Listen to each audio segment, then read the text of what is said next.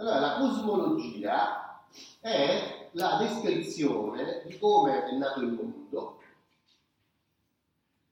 e nel caso dei cristiani di come è fatto Dio. No? Ora, dopo diciamo, la diffusione del messaggio cristiano attraverso gli apostoli e poi i loro successori, si era cominciato a diffondere delle teorie un po' diverse su tutta questa storia, perché la storia effettivamente è un po' complicata. La storia è questa, che prima non c'era niente, c'era soltanto Dio. Dio è sempre stato, no?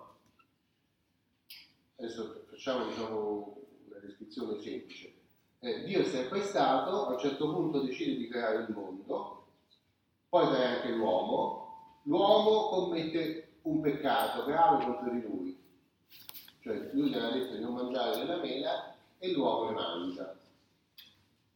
Eh, allora Dio si arrabbia moltissimo e eh, lo condanna a lavorare per morire. No? L'uomo continua a vivere in questo peccato, Dio no, po' le forze, ogni tanto manda qualche altra munizione al genere umano, eh, finché non decide che può salvare il genere umano da questa sua propria maledizione.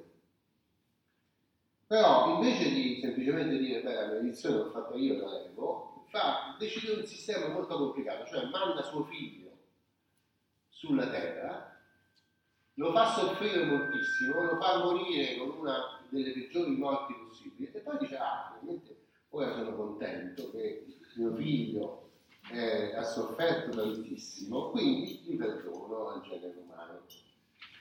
Eh, è una cosa un po', no?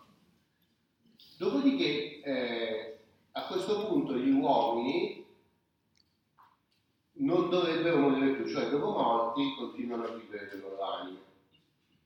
Però o vivono nella gioia e nella contemplazione di Dio, oppure invece saranno condannate. Questo dipende da come si comporteranno durante la vita, perché alla fine ci sarà un giudizio e tutti i morti risorgeranno anche con il corpo, e però alcuni andranno in paradiso, alcuni all'inferno. Allora, questa quest- tutta questa ricostruzione pone una serie di problemi, cioè sto figlio da dove è uscito? No? Cioè è possibile che questo aveva un figlio, c'era, c'era detto niente. Cioè, e allora la grande questione eh, di, di, delle varie comunità è che alcuni si costruivano questa storia in un modo, altri in un altro. Tra l'altro c'era pure il problema del monoteismo, diciamo, allora ma se noi crediamo in un solo Dio, come dice il credo, questo figlio chi è?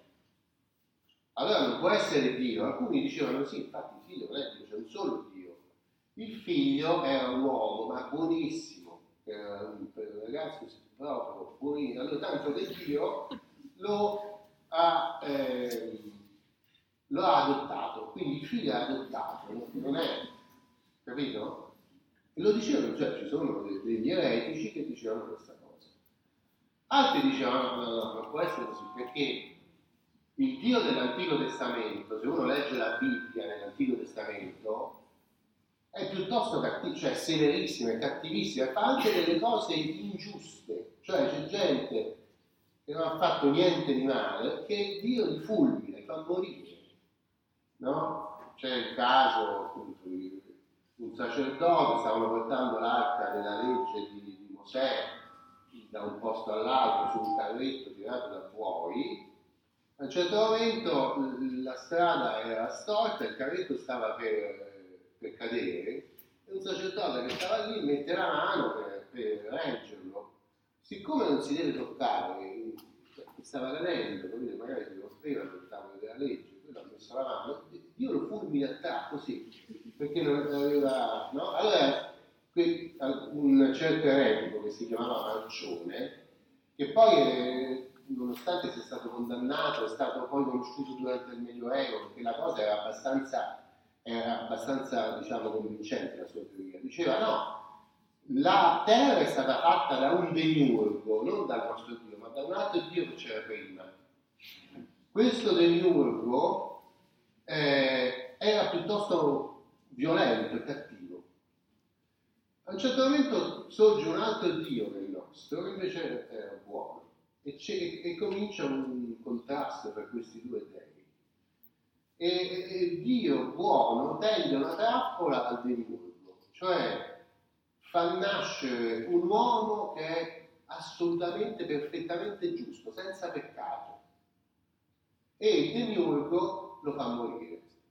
E allora il Dio dice, Dio nostro, dice al demiurgo, tu non puoi essere Dio, perché hai commesso la perfetta ingiustizia. La morte di Cristo è l'ingiustizia assoluta, una persona senza peccato che tu hai fatto morire ingiustamente. Talmente ingiusta che tu non ti puoi più, eh, non ti puoi più qualificare di Dio. E quindi lo sconfigge. Allora il Dio dell'Antico Testamento è diverso da quello del Nuovo Testamento, è un Dio violento che viene sostituito da un Dio misericordioso. Grazie, allora si capisce perché povero Cristo è dovuto, povero Cristo ha dovuto morire, no? Perché era necessario per sostituire il demiurgo con il nostro questo diceva un eretico che si chiamava Malcione, che è stato condannato. No? E poi c'erano altre teorie che dicevano che eh, no, Cristo non era un uomo, ma era Dio fin dall'origine, però è stato generato da Dio, ma non aveva la stessa sostanza di Dio, era un po' inferiore. Quindi Dio lo comandava e quindi gli ha detto vai sulla terra gli ha fatto passare la passione, perché Cristo non è allo stesso livello di Dio, un po' più basso. No? E questi eretici si chiamavano ariani perché questa idea di una differenza tra Dio e Cristo l'aveva proposta un prete che si chiamava Ario.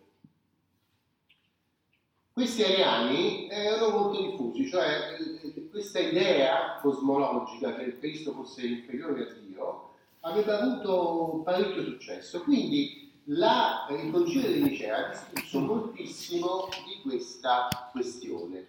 Dio e Cristo sono della stessa sostanza o di sostanze diverse?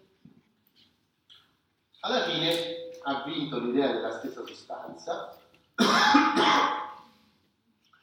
Chi è eh, andato a messa conosce che sa che nel credo si dice che Dio e Cristo, Cristo è generato, non creato, nella stessa sostanza del Padre.